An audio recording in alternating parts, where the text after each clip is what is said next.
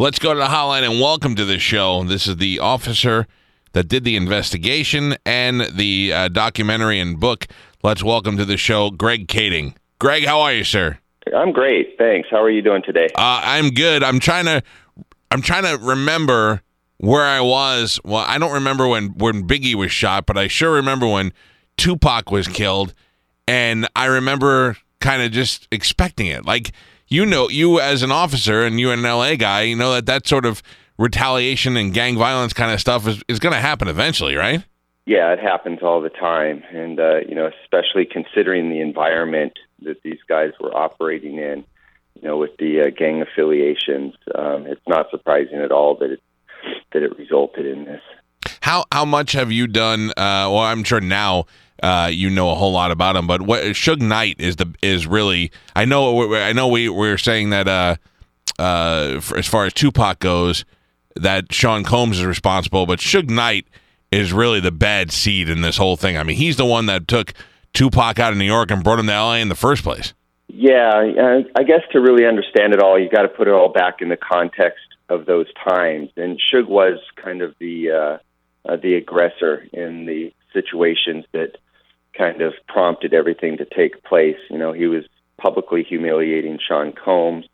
Uh, after Suge Knight's bodyguard got shot in Atlanta by one of Sean Combs's bodyguards, Suge held him responsible, and he was always looking to retaliate for that. So Puffy's uh, reaction to this is kind of a self-defense reaction, and so we like to, you know, be true to history and you know, illustrate that Puffy was operating out of this sense of fear and desperation because he knew that he had a target on his back. Right, because eh, I don't know, obviously, any of these guys personally, but any movie you ever see or any account of the situation between Biggie and Puffy and Tupac, uh, uh Sean Combs was a nobody. I mean, he didn't have he didn't have the street sense that, that the other guys had. He didn't have the money at that time. Uh, he was an up and comer, and uh, if you find out Suge Knight's got a target on your back, you're you're gonna be crapping your pants about it.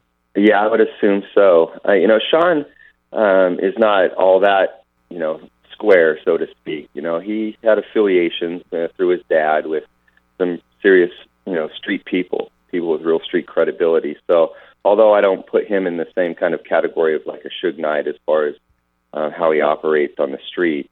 Um, you know, he certainly wasn't a schoolboy. Because this happened right in the middle of uh, Las Vegas, and it, while you're there, any cab driver will take you to this point where it happened by the MGM. Who is sent to go kill it? These aren't these aren't thug bodyguards, right? These are probably former cops or or mobsters. Who who carries the hit out? Uh, they were all carried out by actual gang members, people that were um, um, you know, very serious gang members that uh, didn't hesitate to pull a trigger, and that was uh, how they were both killed. Uh, Tupac Shakur was killed by a gang member named Orlando Anderson, who was a Southside Crip, and Biggie Smalls was killed by a gang member named Wardell Fouse, who went by the street name of Poochie. Mm-mm. It's kind of, Poochie. kind of insulting to be killed by Poochie.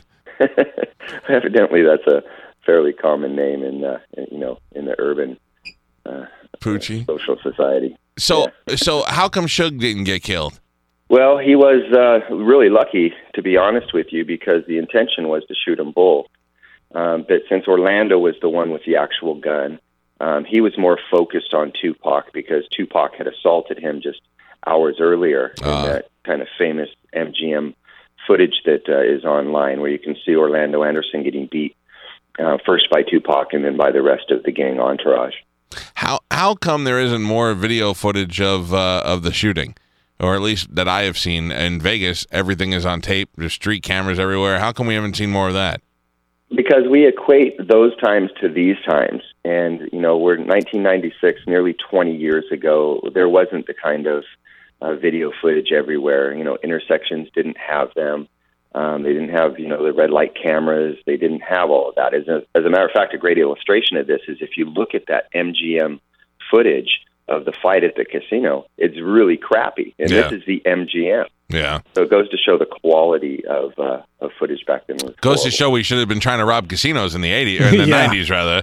Uh, this is Greg Kading. Greg is a uh, former uh, LA police officer, and he has got a documentary out called Murder Rap Inside the Biggie and Tupac Murders. I'm going to tell you right now, I don't care about Biggie and I don't care about Tupac. Uh, I don't care about their beef. I don't care about their music, but I'm very interested in this story. I've followed it along for years. Uh, I, I I love that there's always new information that seems to come out. The only one financially that really benefited from all of this, from Biggie and Tupac dying, is uh, Puff Daddy. Yeah, he's done very well. You know, for himself, he's marketed himself well, and a pretty savvy businessman. Evidently, he's done uh, remarkably well. And uh, you know, everybody else has kind of fallen by the wayside. Most of the people are dead that were involved. And as we both know, you know, Suge is now facing unrelated murder charges in Los Angeles. So. When, yeah, Suge is in jail now. Suge seems to me like he'll never he'll be the guy that never learns his lesson. That he's gotten No. four or five or six uh, second chances, and yet he still keeps doing dumb stuff to get thrown back in jail. it, it's amazing to me that uh, he hasn't figured this out yet. Will will uh, will this is this kind of stuff over now? Rap guys uh, shooting each other in the street. That is, I mean, every once in a while you hear about a stupid brawl, but I mean, this was legit. This is full out murder in the middle of Las Vegas Boulevard. But that kind of has died off since then.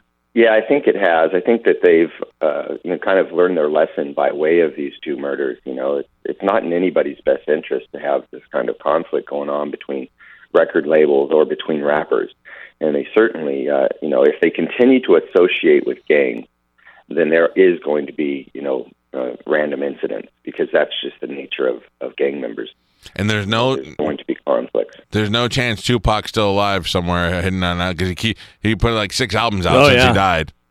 All I could say is I wish that were true because it'd be remarkable to see where he'd be at these days. Yeah, no kidding. Uh, I, I have to tell you, I'm going to want to watch this because I'm very interested to see the inside information. I know that a lot of people who are close to the situation have uh, uh, mentioned some of the stuff that your documentary uh, puts out there. It, it involves, you know, it calls for a new investigation. Is there a possibility that they would revisit some of this information? No, it's it's it, it's never going to get pursued. It, there are cold cases that are not being actively investigated because we know what happened. and Yeah. they're unprosecutable. They're unprosecutable for a var- variety of reasons. We know who the players were and how it all went down, but most of the witnesses are dead. Much of the evidence lost, and there's no way that you can now build a case based on the testimony of, you know, convicted drug dealing gang members against icons like Puffy Combs. crazy. The uh, documentary is called Murder Rap Inside the Biggie and Tupac Murders. Uh, I, I know there's a documentary here, but is there a chance? Because this is a great feature film story, especially with the, uh, you know, the Straight out of Compton success last year. I'd love to see somebody make a, a full on movie. I know there's been a Biggie movie, and I'm sure there's been a Tupac movie, but a movie that basically is just about. Know, wasn't Stallone interested in, in, in promoting one of these movies? He was at a time, yeah, back uh, back in the day, um, probably ten years ago. He was, uh, you know, kind of messing around with the idea, but it never came to fruition for some reason. Maybe uh, maybe somebody someone needs to remind him to resurrect the uh, project. Well, hey, watch the documentary, and you may uh, you may find some stuff here that I think would be a, a great movie. Uh, Greg, thank you for joining us again. It's called Murder Rap: Inside the Biggie and Tupac Murders. Hopefully, uh, nobody whacks you in the process. Thanks, buddy. I appreciate it. You guys have a great day. See you, pal.